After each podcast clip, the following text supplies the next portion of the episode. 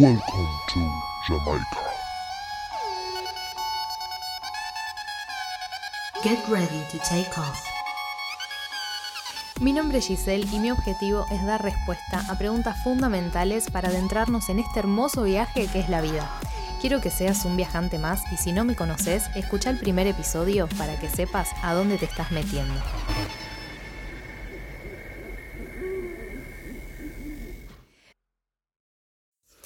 Muy ¿cómo estás? Espero que muy bien. Por si no me conoces, mi nombre es Giselle y te doy la bienvenida una vez más a este espacio. La vida es un viaje, en donde comparto información para tu despertar espiritual. Y sigo con los episodios de las canalizaciones de escritura automática y hoy quiero hablar un poco sobre los vínculos también, que se abordó en un podcast eh, anterior, en donde comparto lo de la ley del espejo, creo que le puse de nombre... Em, Puliendo el espejo de Ramdas, que son extractos también de su libro, que te recomiendo un montón. Así que hoy quiero profundizar un poquito más sobre el tema de los vínculos, sobre todo de, parejas. Bien. Este año es muy creativo, el 2023, y se manifiesta con las palabras en este momento. Les voy a compartir una manera de, de manifestación, que era algo que yo estaba eh, intentando manifestar teniendo en cuenta los riesgos, porque eso es muy, muy importante, y es algo que supongo la mayoría de las personas quieren manifestar, que es ser millonario, ¿no? Em, en, el, medio de mi, digamos, yo estaba en ese momento escribiendo mi manifestación y eh, se me iban viniendo información al respecto. Entonces por eso me parece interesante poder compartirlo así, como, como, como quedó. Para uno ser realmente millonario, tiene que tener en cuenta los riesgos. Quién va a manejar las cuentas, si vas a manejar todo vos, si eh, vas a necesitar personas a quien delegarle tareas, qué personas de tu entorno actual crees que serían capaces de llevar a cabo esas tareas, si pasa algo legal, qué será de todo eso, si mm, es bueno lo que se hace con el dinero que se recibe y merece que sea todo para ese fin, entonces se va a expandir. Entonces definí bien cuál sería el riesgo de hacer algo que mm, no es coherente con tu alma para poder conseguir esos millones que estás intentando atraer.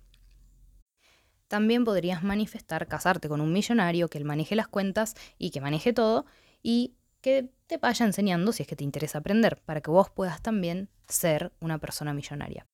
Si vos legalmente te casas con una persona que tiene mucho dinero, que eh, decide poder compartirlo con vos y que te da un montón de plata y empezás vos a gastar un montón de plata, em, va a llegar un punto en que por más que te dé un montón, vos vas a empezar a endeudarte porque te estirás a su nivel. Esto obviamente no le ocurre a todas las personas, pero es un caso muy general. Entonces, ¿qué pasa? Puede que eh, quieras usar tarjetas de crédito para comprar cosas que si tu pareja no pudiera pagarte el resumen, vos no podrías comprar. Y eso no es nada inteligente, porque entonces pensás que sos libre de consumir lo que quieras y tener ese estilo de vida, pero pasa que no sos libre. Te explico. Aún así, cobrarás 50 mil dólares mensuales. El tipo hace millones con ese ingreso tuyo en un estilo de vida que llevan las personas que facturan 10 veces más, no haces nada. Representa un traslado simplemente de un lugar al otro, una buena cena en una estadía de un buen hotel para todo el equipo que requiere de trabajo, el equipo de seguridad, los autos, la comida. Y si frecuentas ciertos lugares de alta calidad, los valores van a ser muchísimo más altos. Supónganse esto. Me caso con una persona que eh, me ayuda con mis finanzas, somos muy compañeros, tenemos metas compartidas, las cumplimos muy fácilmente, estamos los dos conformes con el acuerdo que realizamos antes de casarnos y estamos conscientes de que alguno de los dos puede estar en un estado mayor de conciencia que el otro, manipulándolo en cierto aspecto y viceversa. Pero lo podemos ver claramente y estar de acuerdo con eso. ¿sí? Esto es muy importante, estamos entrando en un tema polémico, que es la manipulación. Para que una relación funcione, uno de los dos tiene que ceder algo. Y es de valientes elegir ser quien cede primero, porque sabes que tenés ese poder de manipular al otro para que se mueva hacia tu energía, pero elegís no usarla. En la realidad de esa persona, te vas a ver como el débil, el que cedió por complacerla, pero ya pasaste por eso, ocupaste su lugar en otro momento, ya pasaste por pensar que alguien era débil y se rindió a tus pies, cuando en realidad esa persona te mira a vos como que sos débil y te rendiste en su realidad que le empodera el ego. Así que lo cierto es que tenés que dejarla ir. Su realidad no es compatible con la tuya si la sigue experimentando desde el ego. Está intentando manipularte aunque no sea consciente de eso. Y queda en vos si elegís seguir dejándote manipular en ese aspecto porque tal vez te sirve, te suma, o si alejarte porque en lo que te intenta manipular es un ámbito en donde te consideras más despierto. Puedo dejar que me manipule en las finanzas y en ese ámbito mostrarme totalmente pasiva en un principio hasta que aprenda cómo funciona y yo encuentre mi propia manera de manejar mis finanzas. Pero si luego de que aprendí y elegí cómo yo quiero llevar mis finanzas, el otro sigue queriéndome llevar por otro camino, entonces está queriendo manipularme. Pensándolo como las dos personas que tiran de una misma cuerda, si atrás de una de ellas hubiera un precipicio, se dejaría llevar por el tirón de la otra persona para no caerse. Pero, una vez que esté lo suficientemente lejos del precipicio para no sentirse en peligro, entonces ella vuelve a tener el poder de pararse firme y ya no dejarse llevar por esos tirones. Porque, ¿a dónde va? Si ya pasó el peligro y la siguen tironeando, no tiene sentido. Se trata de identificar el centro para no irse al otro extremo. Es tan sencillo manifestar como simplemente decirnos las palabras correctas, pero uno pierde la dedicación de lo sencillo que es. Hay que elegir bien las palabras con las que nos sentimos identificados en todo momento.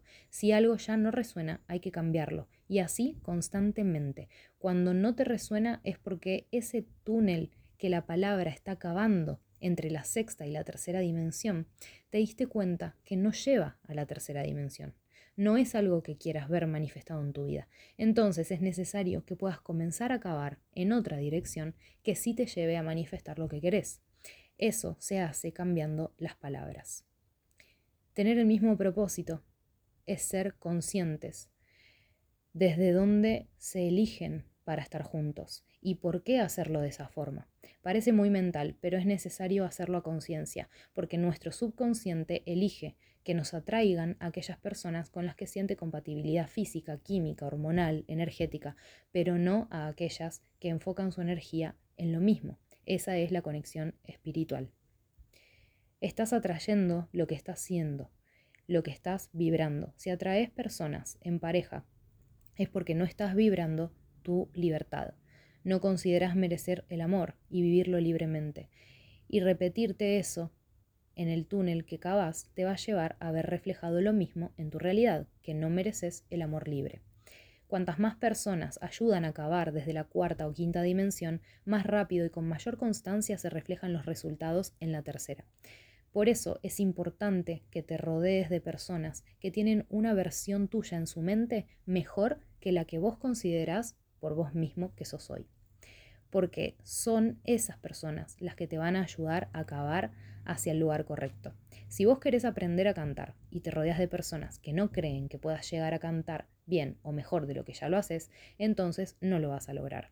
Pero si creen que sí y que de hecho ya lo haces bien, solo, sabes solo debes ajustar algunas cosas. En sus mentes van a estar deseando que puedas ajustarlas para que vivas tu voz en plenitud. Y esa es la energía que te va a ayudar a poder cumplir esa meta. No se trata de no contar lo que deseamos o lo que estamos haciendo. Se trata de alejar de nuestro camino a quienes no nos proyectan como queremos ser, aún sabiendo que todavía no lo somos. Eso es creer en el otro, eso es creer en uno, y eso es verlo por quien puede llegar a ser y tratarlo como si ya fuera esa versión. Una vez excava sin tener un propósito claro o con un propósito muy malo y puede terminar encontrando oro.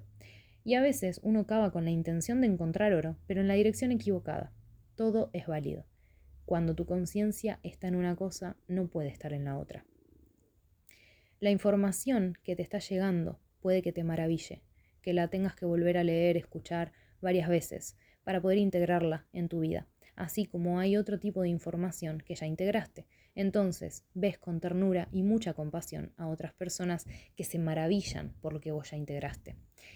Imagina absolutamente todo lo que quieras, aunque te parezca imposible, y sentilo muy profundo, muy fuerte. Sentí los olores, estás ahí, escucha, ves todo muy nítido, estás ahí, está pasando ahora.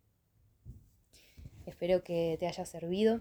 Me gustaría que me dejes en los comentarios qué es lo que más te resonó de todo esto y si tenés algo para aportar.